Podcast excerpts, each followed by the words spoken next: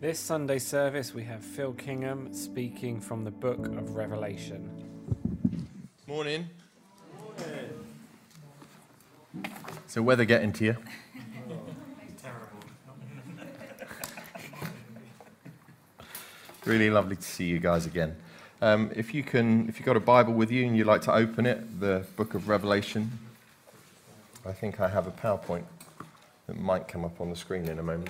Oh, there we go.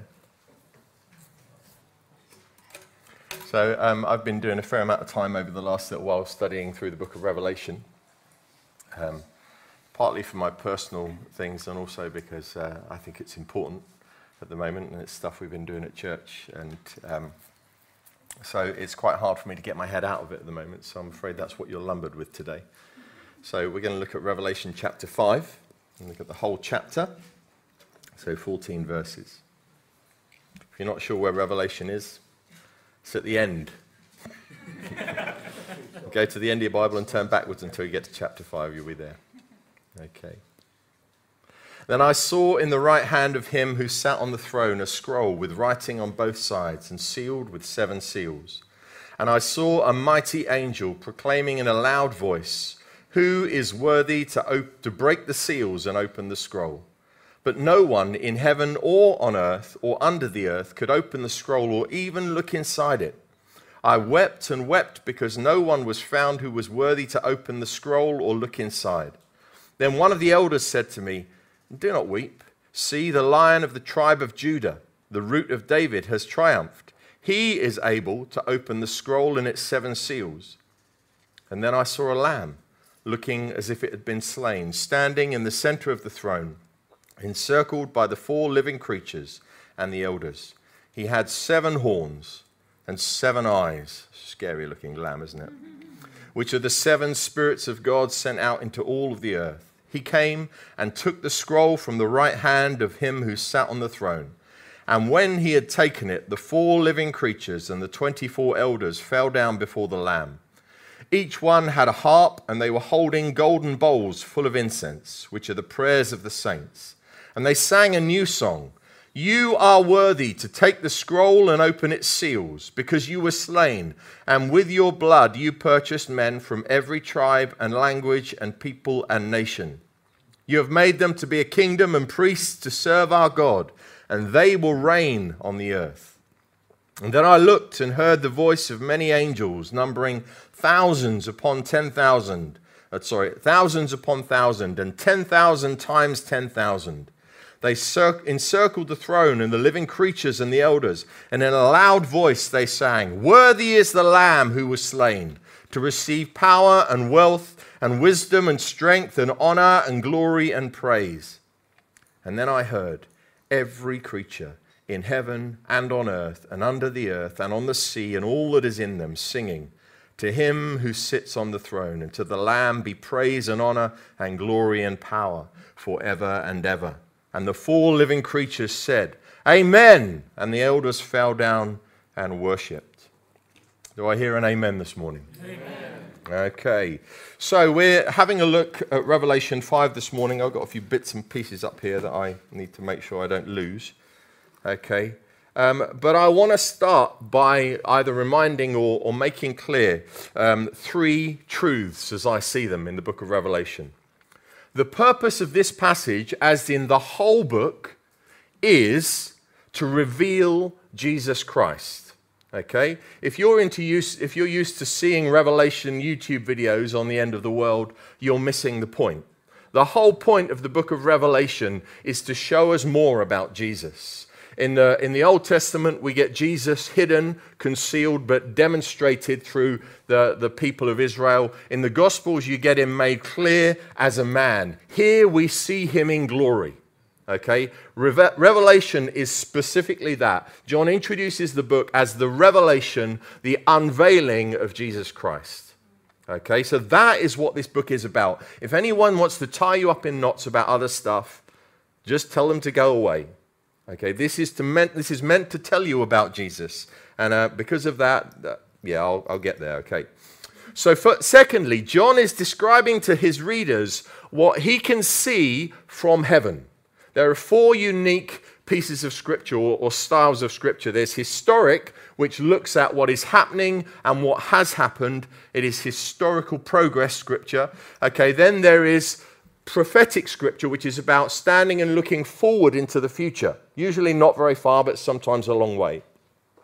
And then there are the praise books, which are about looking up, which is Psalms and Ecclesiastes and those things, and, and, and lots of the books, lots of the songs, bits of Isaiah, bits of Lamentations, looking upwards and looking at the glory of God and speaking of the glory of God. So they're from an earthly perspective, but looking towards heaven. And then there are the apocalyptic scriptures, which are like uh, Zechariah and uh, bits of Ezekiel, bits of Isaiah, where the, the writer is lifted in the spirit to the heavenly realm and he's looking down. He's looking both at heaven, what he can see in heaven, but he's also looking at earth, the impact of what is happening from heaven on earth. Is that clear? Are you with me? Say yes, Phil. Good, just checking. Okay, so John is describing this is apocalyptic literature. He is lifted into heaven. It says, I, I was in the Lord, I was in the Spirit on the Lord's day. And that's the perspective he's writing from. He's describing heaven, he's describing various scenarios in heaven, but he's also describing their impact on earth. But he's writing from a heavenly perspective. Thirdly, these events that he is describing are not fictional. This is my perspective, okay? They're not fictional. They're not allegorical, they're not just spiritual truths. He is seeing something and trying to describe it. They are hard to understand because he's seeing spiritual things and trying to describe them to plebs like us. Okay, he's trying to describe them in earthly language. So they're hard to understand, but they're not just spiritual truths that have a practical, illustra- a practical, practical application. He is describing real events that he can see but they're really tricky to describe. Now, in this passage, uh, Revelation 5, there are three main things a throne, a scroll, and uh, can anyone say that? Lamb, okay. There is a lion that looks like a lamb. What is a lion that is a lamb? Okay, we'll get there in a minute. So there is three three elements to this scripture. There is a throne, a scroll that is sealed with seven seals, and a lion stroke lamb that opens the scrolls. So I'm going to try, because I've said this is all about Jesus, I want to try and uh, fly through the, the, the throne and the scroll, and then we'll get to spend a little bit of time on the lion and the lamb. And then I might get you to sing an old song. Are you excited? You don't sound very excited to me. Okay, so let's have a look. The throne. So this is a continuation. Okay, John is describing the throne of God in heaven. He first of all talks to the seven churches and describes Jesus' relationship with the seven churches of Asia Minor. Okay, and then he goes on to describe the throne of God in heaven. And uh, the throne of God, John says about this in Revelation 4, he said, It is beautiful, it is awesome, and it is surrounded by four mighty angelic creatures, four mighty angelic cherubim, and 24 elders on thrones. Okay? Not going to go into the details. That's uh, Revelation 4. You can ask me about that afterwards if you want. So, first of all, in Revelation 4, he talks about this throne with the four living creatures, the four cherubim. They have six wings each. Okay, these are not fluffy white angels, these are serious, um, terrifying beings. Uh, the Bible first describes them in, in uh, Genesis as guarding the way to the tree of life. Okay, but here they surround the throne. And then there are the 24 elders surrounding the throne in other thrones. So they're all the way around the throne. And John's vision begins to pan out. That's the way Revelation works. His vision moves, okay? And it pans out, and you begin to see that it includes now 100 million angels. I don't know whether these are the fluffy winged uh, variety, but actually they sing. And their song is magnificent. And so you get this glorious picture spreading out. Let me just try and um, get this to work. And, and you begin to see the increase of the dominion of this throne. Okay? First of all, you see that it is the throne over the angels, then it's the throne over the rulers and the elders in the world, and then it's the throne over every angel. And then suddenly John says, And I heard under heaven every creature joining in this song. And this is important for us to realize. When the Bible talks about Jesus, it talks about one who sits on the throne in heaven, and all of the angels bow down to him, uh, the big mighty angels, all of the elders of, uh, of, of, human beings bow down before him, all of every angel bows down, and, and every created creature under heaven. Can anyone think of anything that wasn't included? So his dominion is over everything. Okay, is there anything that he doesn't rule? You see how this is the revelation about Jesus. This is telling us who he is. This is the Jesus that we see meek and mild, born as a baby in the Gospels, but here we see him unveiled in all of his glory. And John, his friend, is on his face.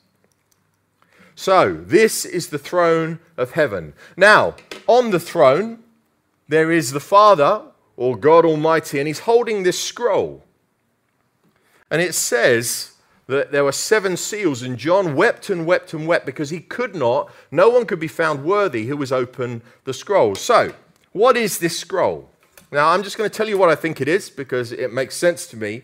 This scroll represents the purposes and the judgments of God for this age that you and I live in.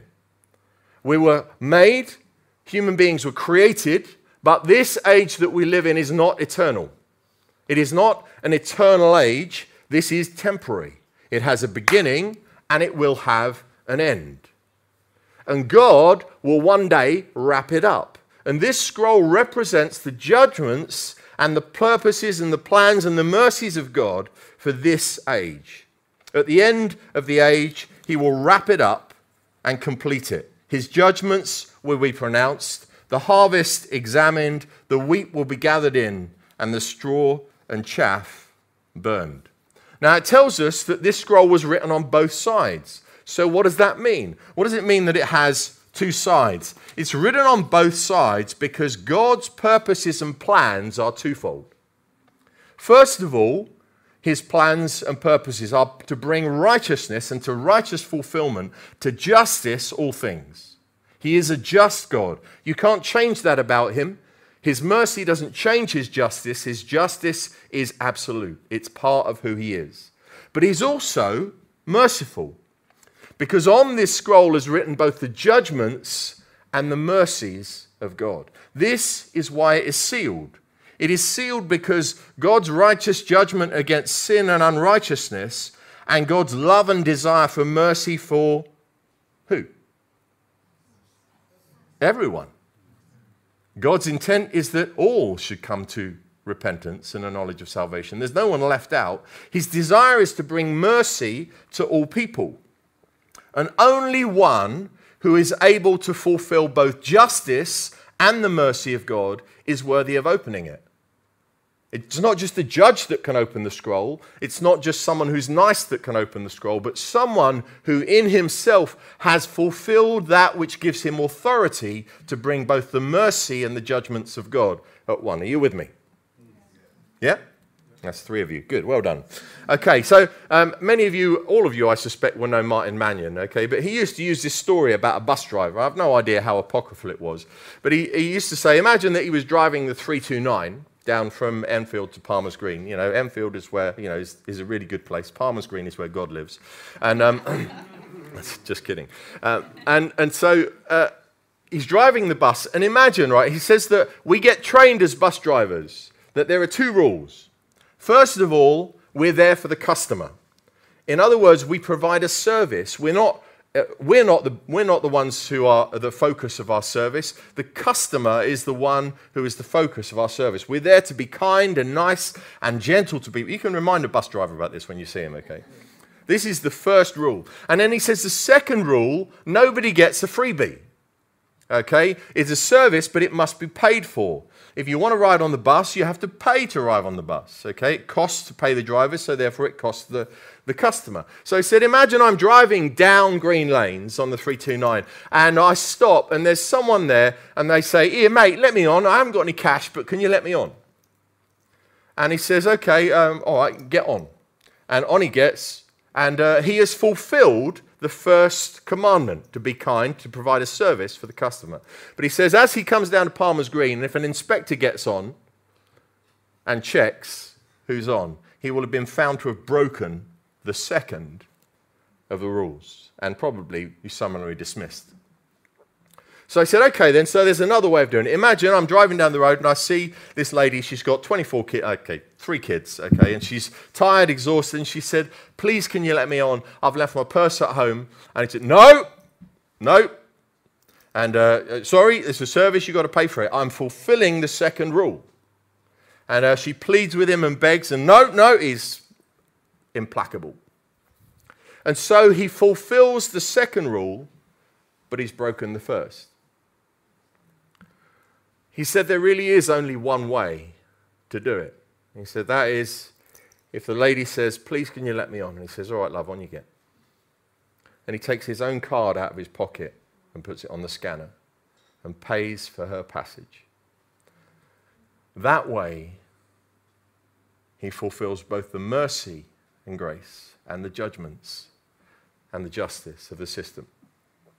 So, this scroll was in the Father's right hand, sealed with seven seals. Seven in Revelation just means completely. It is completely sealed. When it talks about the seven spirits, it's talking about the completeness of the Holy Spirit. When it's talking about the seven bowls of judgment and the seven trumpets, it's talking about their completeness. Okay? It means they're finally wrapped up. There's not anything, you don't, you know, God doesn't say one, two, three, four, five, six, oh, and we need them seven. Okay? It is the completeness of God's plans.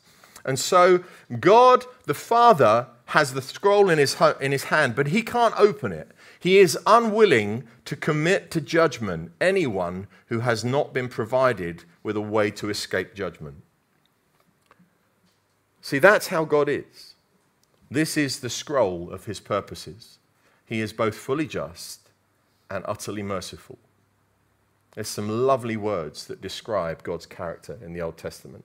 It's a lovely Hebrew word, chesed, which we translate as uh, loving kindness in the King James or just mercy in the NIV, which is a bit lame, isn't it, really? It's like mercy. okay. Loving kindness. This describes God's heart to us, God's justice and his loving kindness. But Jesus says this He says there is a time, and it will come to an end, where God will open the scroll, and Jesus will open the scroll and both the mercies and the judgments of God will be fulfilled. You see, it's not us who conde- it's not God who condemns us. It's us who condemn us by refusing his mercy. Jesus said this, I have come into the world as a light, so that no one who believes in me should stay in darkness. As for the person who hears my words but does not keep them, I will not judge him. For I did not come to judge the world, but to save it. There is a judge for the one who rejects me and does not accept my words. That very word which I spoke will condemn him on the last day. It's God's mercy that will judge us. It is our, our, inability or unwillingness or our pride to accept that mercy. That is what judges us. That's what judges humanity. That's what condemns unrighteous humanity, is when we are faced with the mercy of God and we say, Nope, I do not want to get off the throne myself. I will not let you sit on the throne of my life. I will not let you sit on the throne of heaven. It may have dominion over every living creature, but it's not ruling over my house. That is what condemns us.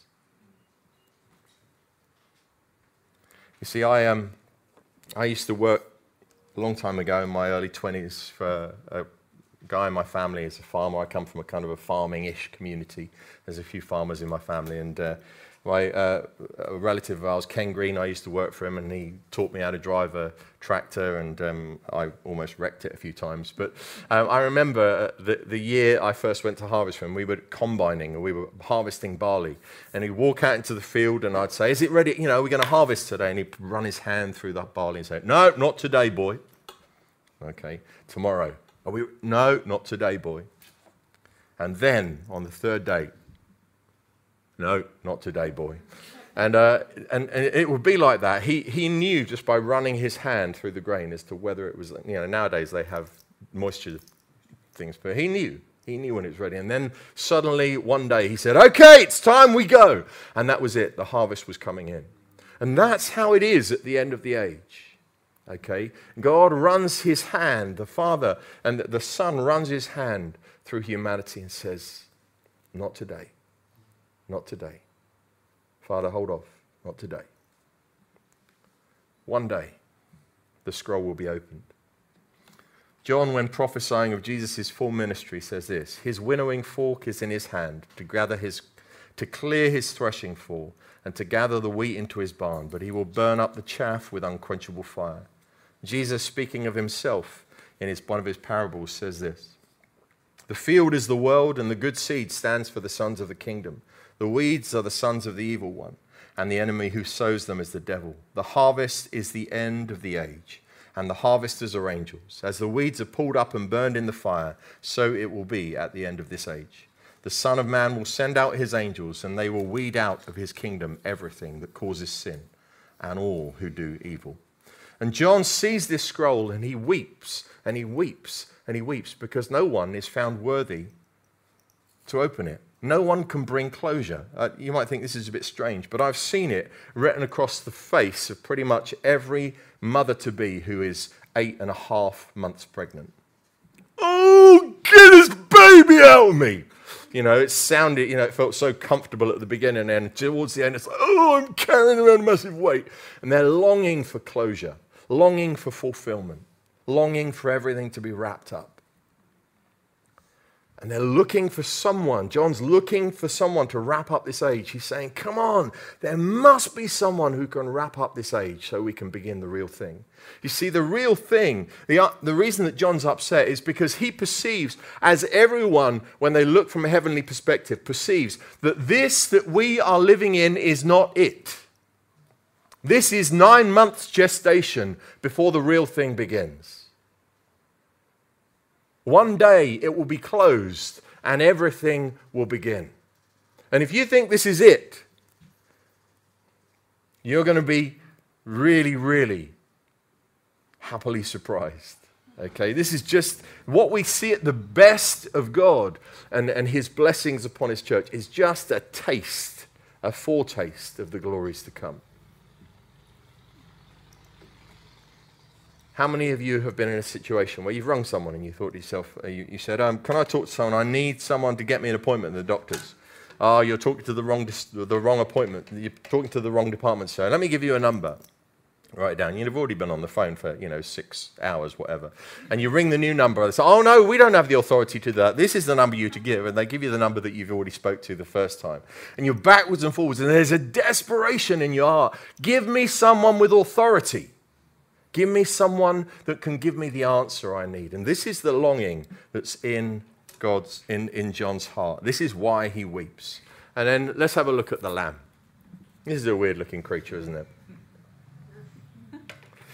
And an angel, the angel says to him, Do not weep. See, the lion of the tribe of Judah, the root of David, has triumphed. He is able to open the scroll and its seven seals.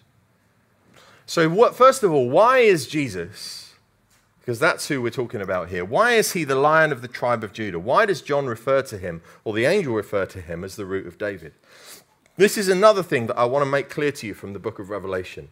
Sometimes people spend a lot of time in the book itself and never venture into the rest of Scripture. When John wrote Revelation, he wrote it to wrap up the Bible. Okay, so whenever he's talking, a lot of the time he quotes from the book of Daniel, he quotes from Ezekiel, he quotes from Old Testament scripture. Because for him, the, the, the one sitting on the throne in the middle of heaven is not just someone who's appeared in the last book, is someone that has been there right from the beginning. So he refers to the lion of the tribe of Judah. Where does that come from? It comes from Genesis 49, okay, right at the beginning. This is uh, Jacob prophesying over his sons or blessing his sons. You are a lion's cub, O Judah. You return from the prey, my son. Like a lion, he crouches and lies down, like a lioness. Who dares to rouse him? The scepter will not depart from Judah, nor the ruler's staff from between his feet, until the one comes to whom it belongs, and the obedience of the nations is his. So Jacob prophesying over his son Judah, he says, Out of you is going to come a ruler, and he will be the ruler over the people of Israel. And until, and even when that's finished, he will then receive dominion over the whole world. So that's why um, the angel calls him the lion of the tribe of Judah. Let me read you another one from Isaiah 11. In that day, the root of Jesse will stand as the banner for his peoples. The nations will rally to him, and his place of rest will be glorious. Micah 5 2. But you, Bethlehem Ephrathah, Although you are small among the tribes of Judah, out of you will come from me one who will be a ruler over Israel, whose origins are from of old, from ancient times. Literally in Hebrew, whose origins are from before time began.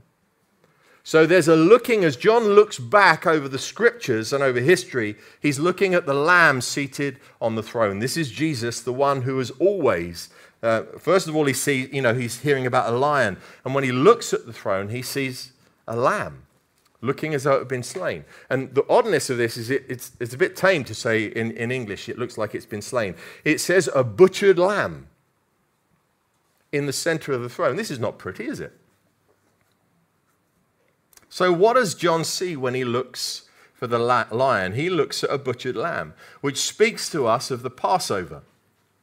The fact that Jesus was the lamb, the Passover lamb, the one slain and then whose blood was painted over the lintels, so that the angel of death saw the blood and passed over.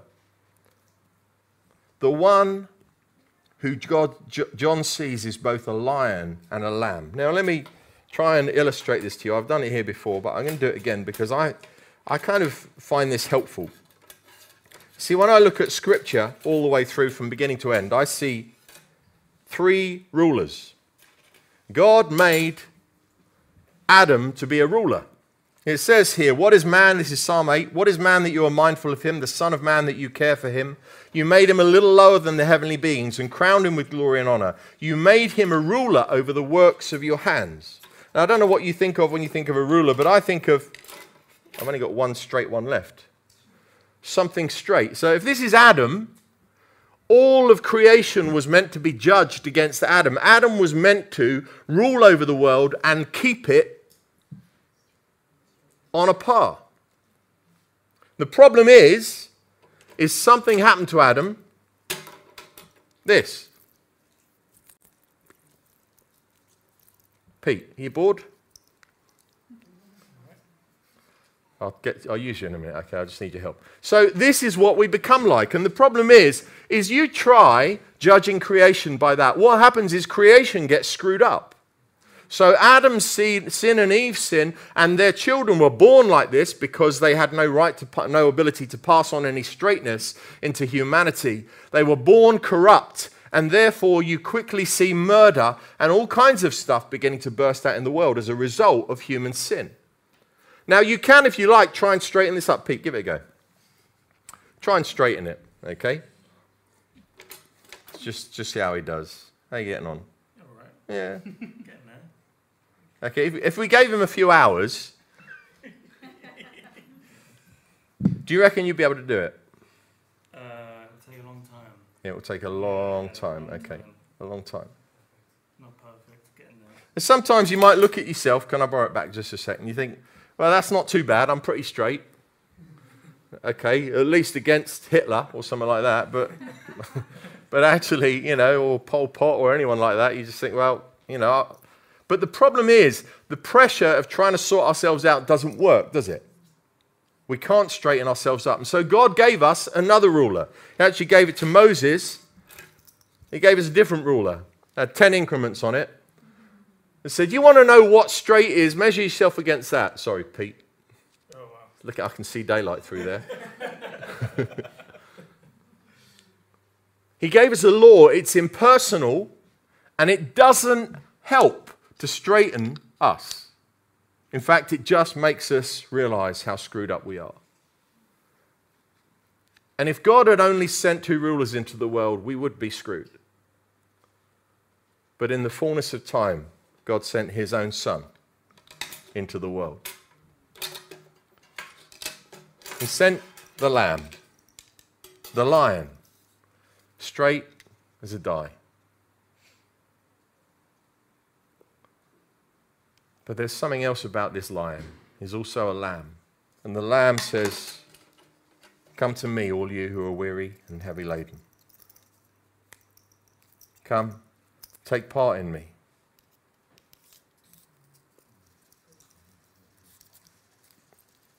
This is meant to work. That's why you have a carbon fiber tube. Okay, I'm going to break it, but you get the point. If it was bigger. I, in Christ, am righteous.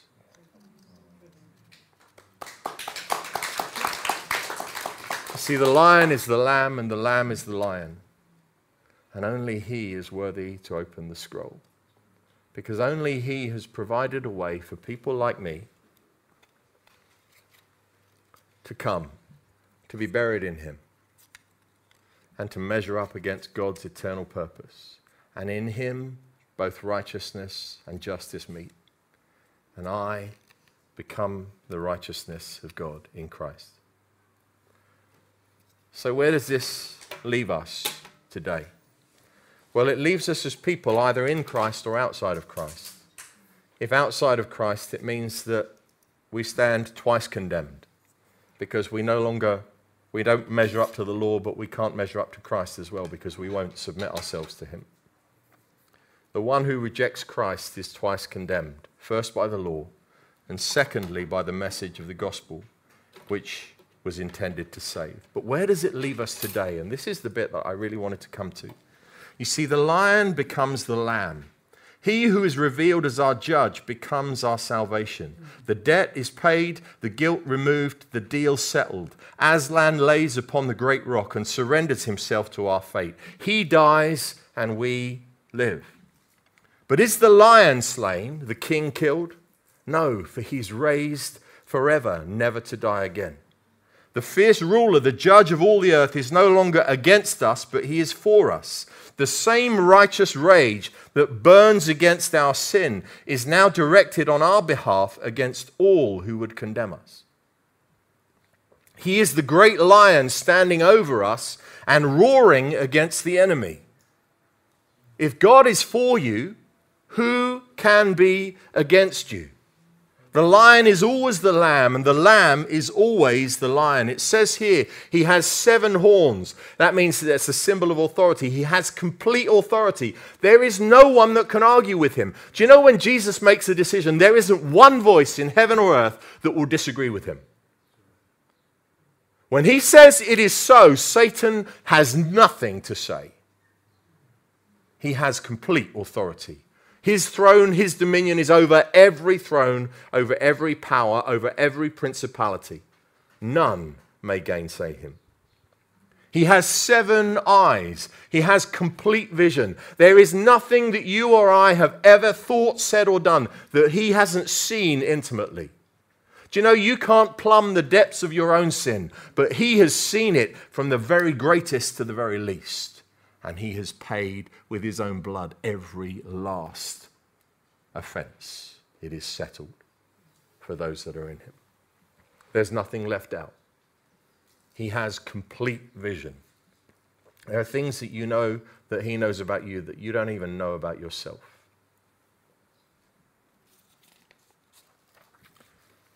But because he lives forever, he has a permanent priesthood. This is Hebrews 7. Therefore, he is able to save completely, seven, those who come to God through him, because he always lives to intercede for us. How would you feel? How would you feel if you got up in the morning, you were lying in bed feeling blooming awful and thinking, oh no, what am I going to do? And, and, you know, struggling with yourself. And next door, you could hear someone praying. And you kind of tuned in, and they were praying with great passion and vigor and verve, and you, you listen and you realize they were praying for you. Would you be encouraged? Yeah? Now imagine that they just didn't stop. They were praying and praying and praying. Would you be encouraged? And then imagine that you recognize the voice. Is God's own Son kneeling before the throne of the Father, pleading on your behalf? Would you be encouraged? The lion stands over you. The lion that is the lamb has lost none of its ferocity. And it is precisely this that turns a fearful sinner into a fearless saint.